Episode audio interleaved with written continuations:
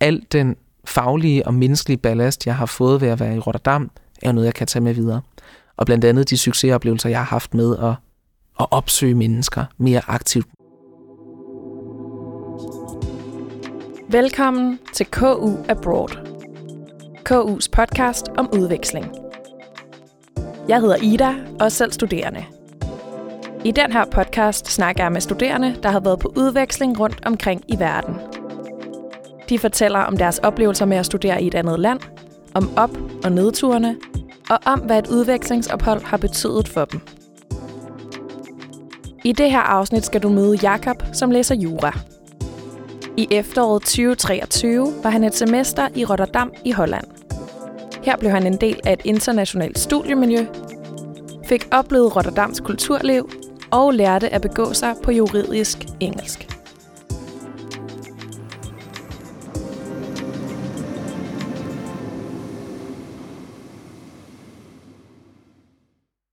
Jakob, vil du ikke lige starte med at præsentere dig selv?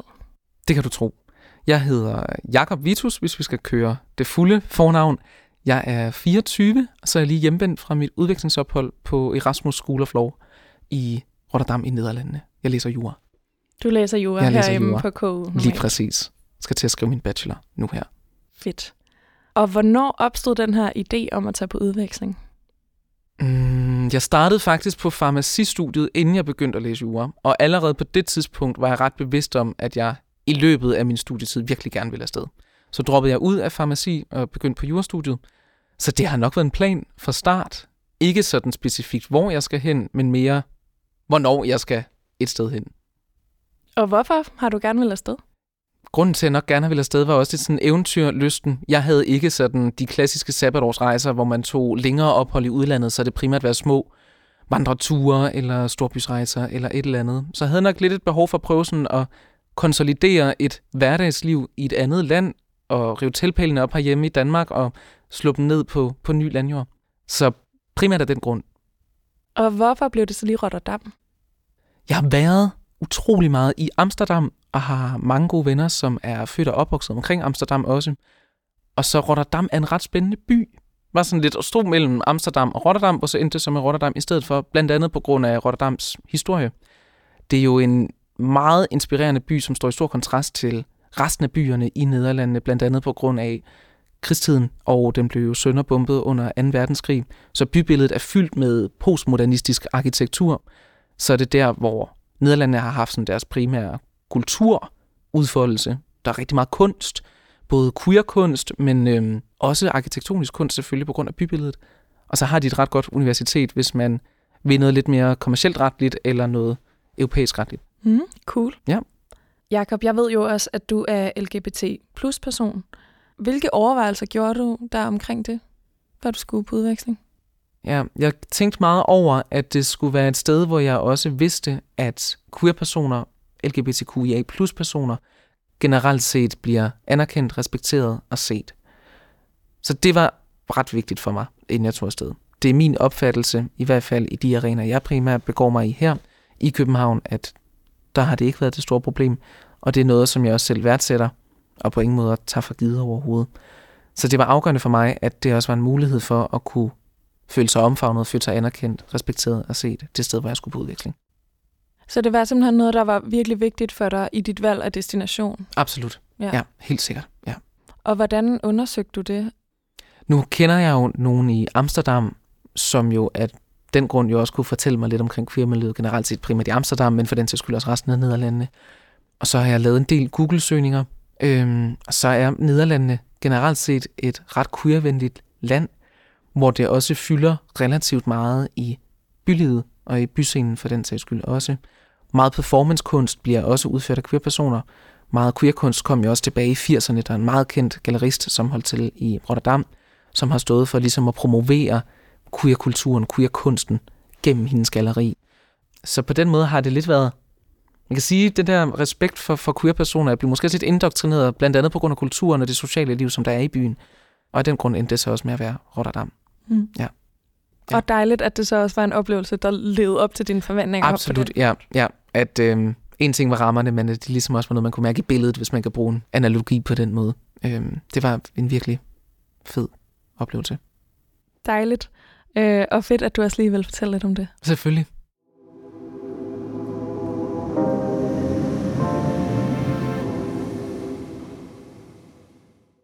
Hvordan havde du det egentlig i maven op til, at du skulle afsted? For mit vedkommende gik det nok først op for mig, at jeg skulle afsted, da jeg stod i lufthavnen med de der 100 kilos bagage, jeg nu havde fået slæbt med mig. Øhm, og var sådan, okay, nu skal jeg rent faktisk på udveksling. Tit tror jeg også, at alt det praktiske, som der er op til et udvekslingsophold, gør, at det lidt tager charmen og den der romantiske forestilling omkring, nu skal jeg ud og konsolidere et, et hverdagsliv i et andet land, og nu skal jeg på udveksling, hvor bliver det fantastisk. Så man glemmer det lidt i alt den logistiske planlægning, som jo er nødvendig for at skulle komme afsted. Så det gik først op for mig, da jeg stod i lufthavnen. Og hvordan var det så at ankomme? Det var en ret stor forløsende oplevelse. Nu øh, endte jeg med at være afsted med en af mine gode venner, Julie, som jeg ikke kendte, da jeg søgte ind på udviklingsopholdet, men vi bad nemlig om at få en mail ud med, hvilke andre studerende fra, i hvert fald jura, juridisk fakultet, skal mod Rotterdam. Og der stod Julie blandt andet øh, i den mail. Og så opsøgte vi hinanden, drak nogle kaffer, ude og drikke et par øl for inden, og så endte vi så med at finde, finde bolig sammen. Det lyder virkelig hyggeligt. Utrolig hyggeligt, ja. Og også meget rart og privilegeret ligesom at kunne have en, vi er også lige langt på studiet herhjemme, så vi kunne ligesom lidt følge os ad hånd i hånd. Det var virkelig hyggeligt, ja. Hvad gjorde det at ligesom have en anden person med? Jeg tror, det jo på den ene side kan være med til at gøre, at det kan være lettere at opsøge andre mennesker, fordi man kommer to og skulle indgå i sociale arenaer og opsøge andre internationale studerende, og dem er der utrolig mange af i Rotterdam. Jeg tror omkring 40-60% af de studerende på Rotterdams Universitet er internationale studerende. Så det er et meget stort internationalt miljø. Øhm, og det er der generelt set også i resten af Rotterdam for den sags skyld. Der er en masse virksomheder, som holder til der, og af den grund er der mange internships. Det kan både være studerende, det kan også være expats osv., som kommer til byen på begrænsede ansættelseskontrakter. Så det er et ret vildt internationalt miljø. Og der synes jeg blandt andet, det hjælper at have Julie med, at vi kunne opsøge andre internationale studerende sammen. Omvendt kan det jo også være en begrænsning, at man måske ikke deltager i lige så mange arrangementer, fordi man også finder en tryghed i, at man har hinanden. Og endte I også med at finde bolig sammen? Det gjorde vi, ja. Og det var en krig uden lige. Generelt i Nederlandene er der boligkrise, og det gælder specielt for studerende. Huspriserne og huslejepriserne er exceptionelt høje. Kolleger er der heller ikke vildt mange af, i hvert fald ikke som det tilbudt til udvekslingsstuderende. Øh, Rasmus Universitetet har en del kolleger, både lokaliseret på universitetet, og også tæt ved universitetet, men de er primært forbeholdt for førsteårs bachelorstuderende. Så man skal være ude i exceptionelt god tid, nærmest for inden at man finder ud af, at jeg er optaget på det pågældende værtsuniversitet, med at finde bolig i, i Rotterdam. Så vi gjorde det, som er lidt et hack, at vi gik på Airbnb, og så skrev vi til en af udlejerne derinde, fik ham ud af Airbnb, lavede en særskilt lejekontrakt til os, så vi også kunne få lidt rabat på huslejen, og så endte vi at bo i den lejlighed øh, hele vores ophold. Så I fandt simpelthen en Airbnb-lejlighed, som var ledig Som var ledig i, hele i fire, lige præcis, ja.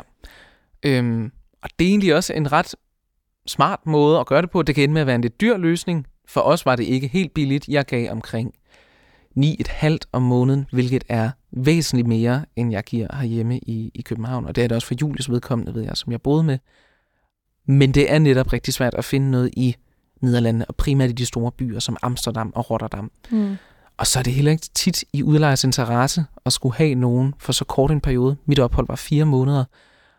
Og det gør også, at vi heller ikke er de mest attraktive lejere. Så det var lige den løsning, der var for vores vedkommende, i hvert fald. Ja.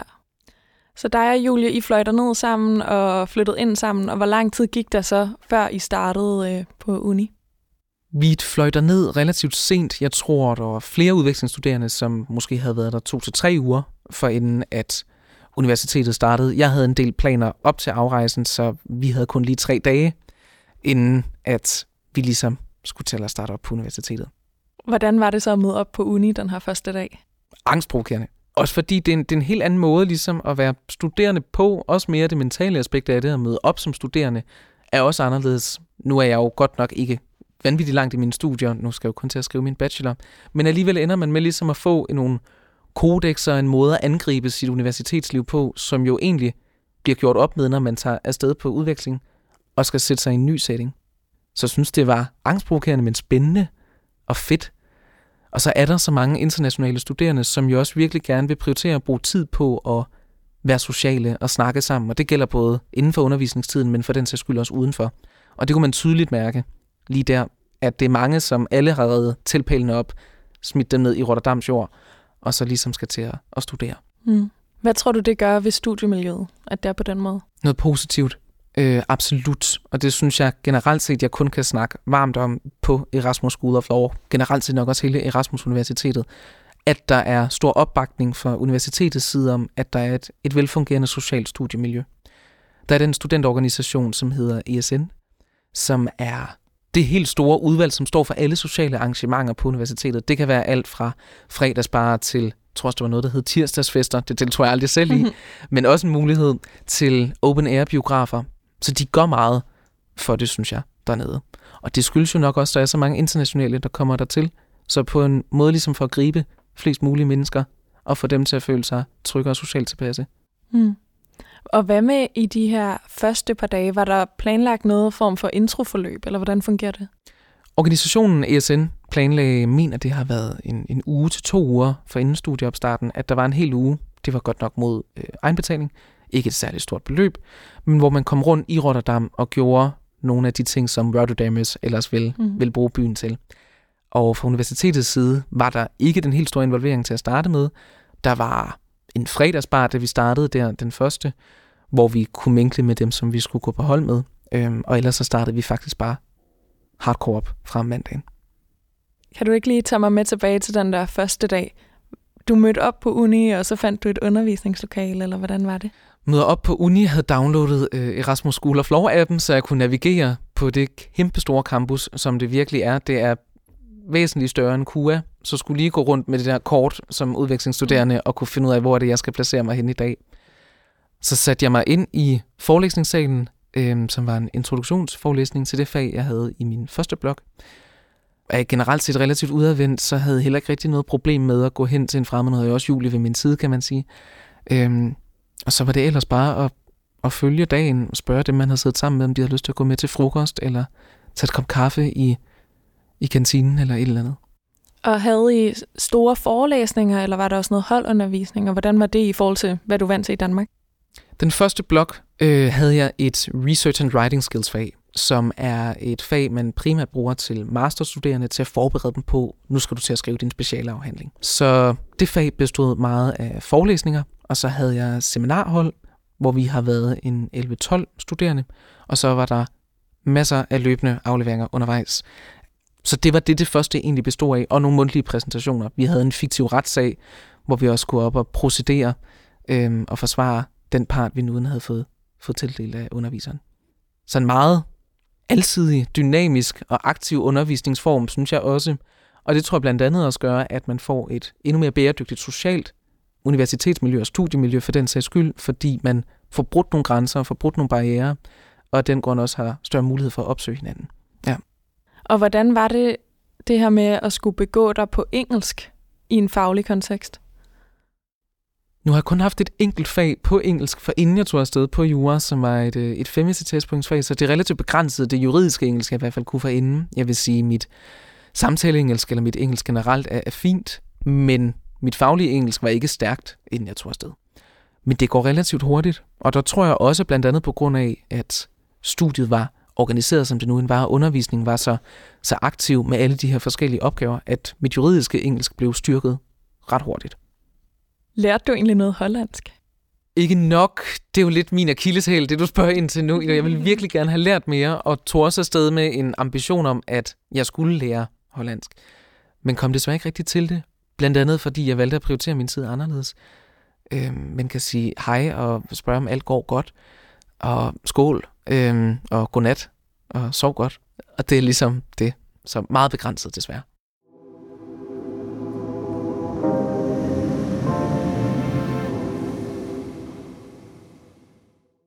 Hvordan lærte du egentlig folk at kende helt generelt i byen? Jeg var ret meget ude øhm, og udforskede byens kulturelle side, tog på museer. Øh, så var jeg også på bar selvfølgelig med dem, som jeg jo også har mødt på udvekslingsopholdet. havde venner, som også boede på kollegier dernede, hvor så har vi været til middag på de kollegier, hvor så har man mødt andre internationale studerende derigennem. Så primært bare ved at deltage så meget i sociale kontekster og sociale konstellationer, for så derigennem at kunne møde andre mennesker. Var det noget, der kom af sig selv, eller var det noget, du gjorde meget aktivt, det her med at sige, sige ja til de muligheder, der bød sig? En blanding ville det nok have været. Øhm, blandt andet på grund af ESN. Nu deltog jeg ikke selv sønderlig meget i deres arrangementer, men det var der mange andre, der gjorde. Og så derigennem har jeg jo så kunne få kontakt til nogle af de mennesker, der også har deltaget. Så var jeg med til nogle faniseringer, som der har været på diverse gallerier undervejs, for så derigennem også at snakke med dem, der har været der. Så var, havde jeg nogle stamcaféer, nogle stamrestauranter, jeg kom på, hvor man også ender med, i hvert fald når man er så snaksalig som jeg er, at få en relation til de mennesker, som så også arbejder de steder.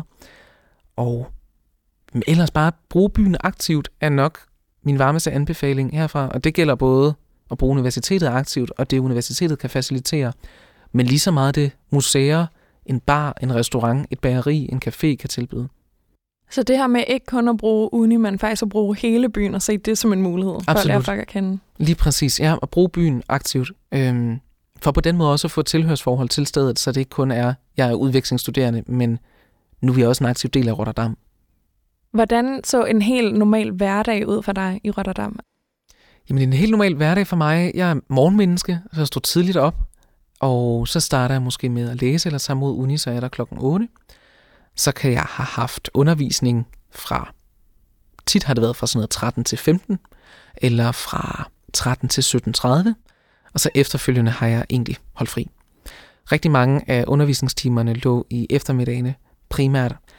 Så det var meget at stå op ved en, en sekstiden, tage afsted mod universitetet, sætte sig på biblioteket, havde nogle super fine biblioteksfaciliteter, og så tage til undervisningen, lave lidt gruppearbejde, hvis der er et mellemmodul, hvor man måske har fri, og så holde fri omkring en, en 5-6 tiden. Og så var der nogle dage, hvor jeg ikke havde undervisning. Hvor lang tid gik der før, du følte, at du var landet godt i din nye hverdag? Jamen nok først til sidst, desværre. Jeg tror, det tager lang tid generelt at skulle starte en, en hverdag op i et andet land. Jeg var relativt træt de første, den første halvanden måneds tid. Alt kørte jo primært på engelsk. Nu snakker jeg jo selvfølgelig dansk med Julie derhjemme, men ellers er det ret energikrævende. Også fordi der er så mange arrangementer, så meget man gerne vil, både fagligt, men også socialt. Så jeg kørte i hvert fald ekstra hårdt på den første periode, øhm, og virkelig gav den gas. Så egentlig nok først til sidst følte jeg, at nu har jeg fået et kram om byen, hvor nu føles det egentlig også som, som hjem. Men du endte med at have følelsen af, at det var dit hjem? Det gør jeg, absolut. Ja. ja. Jeg havde en enkelt weekendtur, øh, hvor jeg skulle tilbage til København og overraske en ven til en fødselsdag. Hvor der tog jeg også mig selv i at sige, nu tager jeg hjem til, altså nu tager jeg hjem, når jeg stod i lufthavnen og skulle til Rotterdam, og så det hjem til København ellers. Øhm, så jeg havde virkelig følelsen af at, at høre til i Rotterdam, ja. Og nu hvor der så gik noget tid, før du havde den følelse, hvordan var det så at skulle tage hjem til Danmark, når du ellers lige havde noget at, at få en følelse af hjem dernede? Det var virkelig ambivalent at skulle hjem det sidste del af opholdet var jo bare meget eksamenslæsning, læsning, blandt andet også på grund af, at det jo var så komprimeret en, en eksamensperiode. Så glæden og gejsten ved at være afsted røg måske en lille smule ned i kålkælderen. Det gør den jo også herhjemme, når man har eksamensperiode. Oftest det er jo bare en presset periode, hvor det ærger mig lidt, at jeg ikke havde længere tid til lige at suge det sidste ud af Rotterdam, som jeg jo virkelig har været glad for at vide den by, efter sådan en, en eksamensperiode. Så både følelsen af gerne at vil hjem ovenpå et eksamensræs, men samtidig også en ævelse over ikke at kunne nå at bruge byen mere. Mm. Og også på en lidt mere turistet måde måske faktisk, fordi så var hele udvekslingsspektrummet jo slut. Øhm, ja, så var det så, lige pludselig gået hurtigt. Så var det det præcis. Ja, og forholdet mellem dag og måned bliver også bare så tydeligt, føler jeg, på et udvekslingsophold, fordi der er så mange indtryk, men alligevel er der ikke så mange forpligtelser ud over det at studere, i hvert fald ikke for mit vedkommende. Så det var også en helt anden måde at skulle bruge sin tid på, og strukturere sin tid på os. Hvad synes du var den største udfordring, mens du var afsted? Eller hvornår var du mest udfordret? Mm, den største udfordring ved jeg ikke rigtigt, om den har været, mens jeg har været der, men mere op til. Altså alt det logistiske, der skal gå op, synes jeg var udfordrende. Og kan blandt andet også, ved jeg for flere, som altså fører til, at man faktisk ender med ikke rigtig at vælge afsted. Fordi det bare er lidt tidskrævende. Øhm, og der er min klare anbefaling, at det er det hele værd, når man først kommer afsted og hænge i, i forhold til at få det her logistiske puslespil til at gå op. Så jeg tror mere udfordringen for mit vedkommende har ligget der, for inden at det rejste, end da jeg egentlig var der. Så skulle det være det økonomiske aspekt, som var en udfordring, blandt andet på grund af min høje husleje, Mm og jeg fik ikke rigtig andre legater udover Erasmus-legatet, som man jo får, når man skal afsted inden for EU. Og der har jeg fået udbetalt omkring, jeg tror den endelige sum er 17.000 kroner, jeg fik, fordi mit ophold har været fire måneder. Og så kører de ratebetalinger, så man får 70% af beløbet, inden du tager afsted, og de sidste 30, når du kommer hjem, for ligesom at sikre sig, Jakob har bestået, Jakob har været afsted på det her udvekslingsophold. Hvis man ikke lige kender så meget til det her med Erasmus, kan du så ikke lige give en lille intro til det? Erasmus er jo en slags fond, kan man jo egentlig godt kalde det i lidt overført betydning, som kommer med det her legat, når man skal afsted inden for EU-landene. Hvor de så udsteder en legatsum baseret på længden af dit ophold til dig, når du skal afsted. Så det, som man egentlig skal indsende, det er, at du skal lave det, som hedder en learning agreement, og det er blandt andet der, hvor man viser, hvilke fag skal jeg have, mit forhåndsgodkendte merit, og så videre. Og så når du kommer hjem, skal du også bevise, at jeg har bestået, og du skal også uploade en hvad var det, jeg uploadede? Et spørgeskema skal du besvare på, for ligesom at kunne få den sidste sum, når du kommer tilbage. Okay, men det er simpelthen et legat, som er ret givet, at man får, hvis man skal Det til er det, det absolut. Det er givet, hvis du skal afsted. Men du havde altså den her ret hæftige husleje, Mm. og så havde du din SU, og så det her Erasmus-legat at leve for. Lige præcis. Ja. Jeg tror cirka, at jeg har endt med at bruge i rundetal omkring 65.000 på mit ophold på fire måneder. Og det kan lyde ret meget, men det er jo med alt indregnet.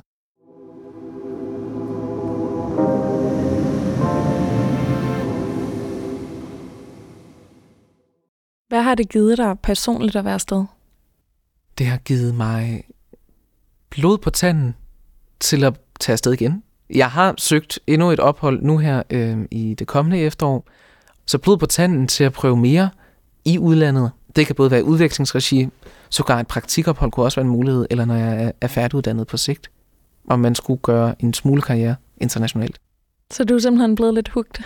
Absolut, hvilket kom ret meget bag på mig, også fordi jeg sad og lavede den ansøgning, mens jeg allerede var afsted, og var sådan, hov, hov, Jacob, måske du lige skulle blive færdig her først, inden du begynder at, at planlægge et nyt ophold, men har virkelig bare fået blod på tanden til at, at udforske mere af verden, men egentlig også mere mig, af mig selv igennem det at opleve verden. Ikke? Mm. Ja. Og hvad er det, der har gjort det? Er det, fordi du nu har en succesoplevelse med det? Helt sikkert. Jeg tror, succesen ved at være i Rotterdam er den afgørende faktor for, at jeg også har lyst til at gøre det igen. Og det bliver jo ikke den samme oplevelse. Nu er det også et helt andet sted, hvor jeg har, er blevet indstillet til en plads, så det bliver også en, en anden oplevelse. Men al den faglige og menneskelige ballast, jeg har fået ved at være i Rotterdam, er noget, jeg kan tage med videre. Og blandt andet de succesoplevelser, jeg har haft med at, at opsøge mennesker mere aktivt måske, og måske ikke tænke så meget over, hvad andre synes om en på den måde, men være sådan, jeg kender ikke rigtig nogen, nu kan jeg lige så godt bare knokle igennem og deltage i så meget som overhovedet muligt. Hvor skal du hen næste gang? Jeg er kommet ind på McGill University, som ligger i Montreal i Canada. Eller ikke kommet ind på universitetet, jeg mangler lige den endelige optagelse fra, fra deres side. Spændende. Så Meget spændende. måske en tur over Atlanten. Måske en tur over Atlanten, ja, og øh, til den fransktalende region, så jeg skal lige i gang med det franske en lille smule. Nu må jeg følge lidt mere til dørs, end jeg gjorde med, med Nederlandene, så det ikke bare bliver tomme ord og løfter. Endnu en mulighed for at Endnu en mulighed for at lære sprog, præcis. Det lyder ikke dårligt. Overhovedet ikke tværtimod. Hvad er dit bedste tip til nogen, der står og skal på udveksling? Det mest basic tip, jeg kan give, vil jo kort være, gør det. Hvis man har lysten, og man skal virkelig handle på lysten, ikke på, hvad der vil se godt ud på ens CV, hvad man bliver fortalt, der vil være godt for ens uddannelse at gøre, men hvis lysten er til at udfordre sig selv, udforske sig selv, udforske andre, så vil jeg helt klart tage på udveksling. Det giver vanvittigt meget. Tusind tak, Jakob, fordi at du vil fortælle om dit udvekslingsophold. Selv tak. Hvis du gerne vil lære mere om mulighederne for at tage på udveksling, så kan du læse mere på KUNet under studieinformation eller på Instagrammen UCPH Abroad. Tak fordi du lyttede med.